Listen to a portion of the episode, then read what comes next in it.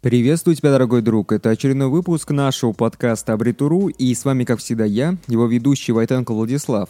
Сегодня я хочу с вами поговорить про то, как нужно общаться с клиентами. И вот, как говорится, в первое впечатление является самым важным. У вас никогда не будет второго шанса произвести хорошее в первое впечатление. И это все очень особенно справедливо звучит для сферы услуг.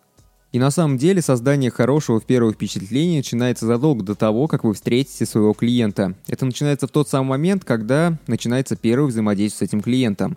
Это также может включать в себя каждый аспект вашего бизнеса. От электронного письма по почте до телефонного разговора. Всегда необходимо помнить о том, что первое впечатление, которое испытывает клиент, это первый шаг к вашим профессиональным отношениям, которые могут задать тон для лучшего качества обслуживания этого самого клиента. Как создать сильное первое впечатление? Невозможно понять то, как быстро формируется первое впечатление. Иногда достаточно первых 30 секунд, чтобы клиент смог составить какое-то первое впечатление. В то время как некоторые клиенты будут оценивать весь телефонный разговор. Другие могут составить свое первое впечатление сразу после того, как они визуально увидят вашего специалиста.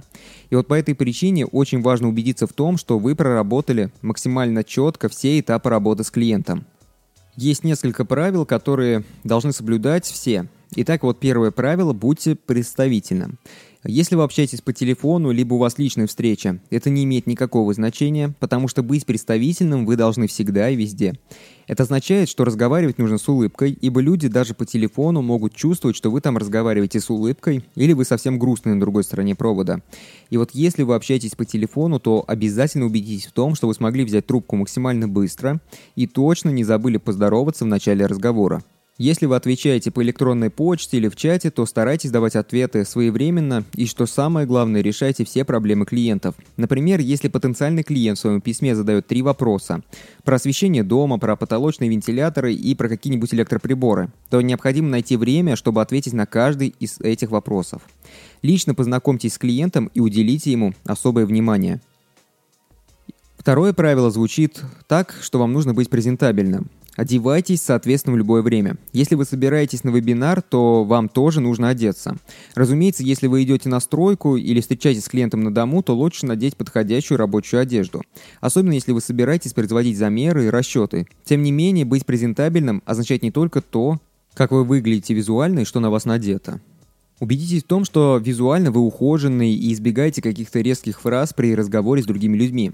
Также очень важно использовать язык тела. Согласно исследованиям, 70% общения – это прежде всего язык тела. Именно поэтому достаточно важно правильно его понимать. Постарайтесь убедиться в том, что ваша поза прямая, уверенная и вы достаточно расслаблены. А еще обратите внимание на то, что вы делаете своими руками во время разговора. Например, скрещивание рук во время разговора подразумевает, что вы не хотите слушать или не хотите идти на какие-то компромиссы. Шесть лучших советов для общения с клиентами – когда вы работаете в сфере услуг, то очень важно понимать своих клиентов. Независимо от того, в какой сфере вы работаете, клиенты всегда хотят одного и того же. Они хотят уверенности, отличного обслуживания и уважения к себе. Итак, вот несколько советов, чтобы ваши взаимодействия с клиентами от самого начала до конца были просто на высшем уровне. Итак, вот первый совет. Будьте максимально честны при общении. Независимо от того, сколько времени займет работа, действительно у вас есть доступ ко всему нужному и сколько ваши услуги будут стоить. Всегда будьте максимально честными. Это также означает то, что предоставление максимально подробной информации порадует вашего клиента. Перечислите все услуги, которые вы собираетесь предоставить, и определите стоимость для каждой из них. Убедитесь в том, что все предоставлено в письменном виде и ничего не упустили. Если возникнут дополнительные расходы, то обязательно сообщите об этом вашему клиенту. Второй совет. Никогда не опаздывайте. Нет ничего хуже, чем ситуация, когда вам приходится ждать за свои собственные деньги. Если вы назначили определенное время, то придерживайтесь этого времени. Разумеется, что могут быть какие-то экстренные случаи, когда вы можете опоздать, но в этом случае всегда лучше позвонить клиенту и сообщить ему про эту ситуацию, чтобы он мог соответствующим образом там что-то спланировать уже свое. Помните, что люди разработали план для того, чтобы его придерживаться. Уважайте время своих клиентов. Третий совет. Следите за своей внешностью. Проведите расческой по волосам. Заправьте рубашку и убедитесь в том, что вы одеты соответствующим образом. Если вы собираетесь пройти в дом, то будет отличной идеей захватить с собой пару бахил, потому что некоторые люди действительно переживают за чистоту в доме, а разуваться каждый раз не особо удобно. Четвертый совет. Соблюдайте ваши условия. Убедитесь в том, что все ваши условия были заранее оговорены. Это включает условия оплаты и время, которое, по вашему мнению, займет этот конкретный объем работ. Если в процессе что-то корректируется, то также заранее уведомите про это клиента и предоставьте ему эту информацию не только в устном, но и в письменном виде. Пятый совет. Оценивайте себя правильно. Не стоит недооценивать себя. Если вы недооцениваете себя, то ваши клиенты сделают точно так же. И это точно не лучший способ начать профессиональные отношения. Кроме того, не стоит себя и переоценивать. Это тоже очень важно.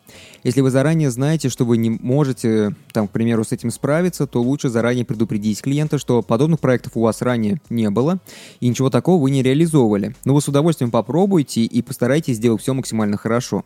Всегда обсуждайте любую дополнительную информацию по проекту с вашим клиентом. Если проект требует дополнительных расходов, то не действуйте без письменного подтверждения со стороны вашего клиента.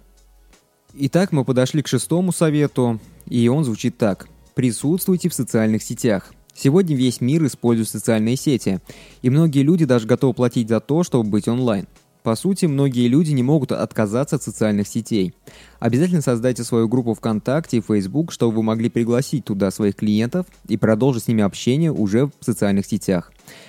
При вступлении в профессиональные отношения необходимо помнить о том, что первое впечатление всегда учитывается, и ваши клиенты очень сильно на это обращают внимание. Клиенты будут помнить вас наверняка и подпишутся на вас в социальных сетях, если все пройдет максимально правильно, потому что в будущем они точно снова захотят работать только с вами. Ну а на этом все. Вот так вот мы заканчиваем этот выпуск. Надеюсь, что вам он понравился. Если это действительно так, то обязательно поставьте лайк и сделайте репост, если у вас есть такая возможность. Но еще не забывайте о том, что тут есть комментарии, а я все комментарии читаю и с радостью с вами пообщаюсь. Ну а если вы это все слышите и еще не являетесь подписчиком нашей группы, то обязательно подписывайтесь. Подписывайтесь, потому что дальше нас ждет еще больше интересных тем.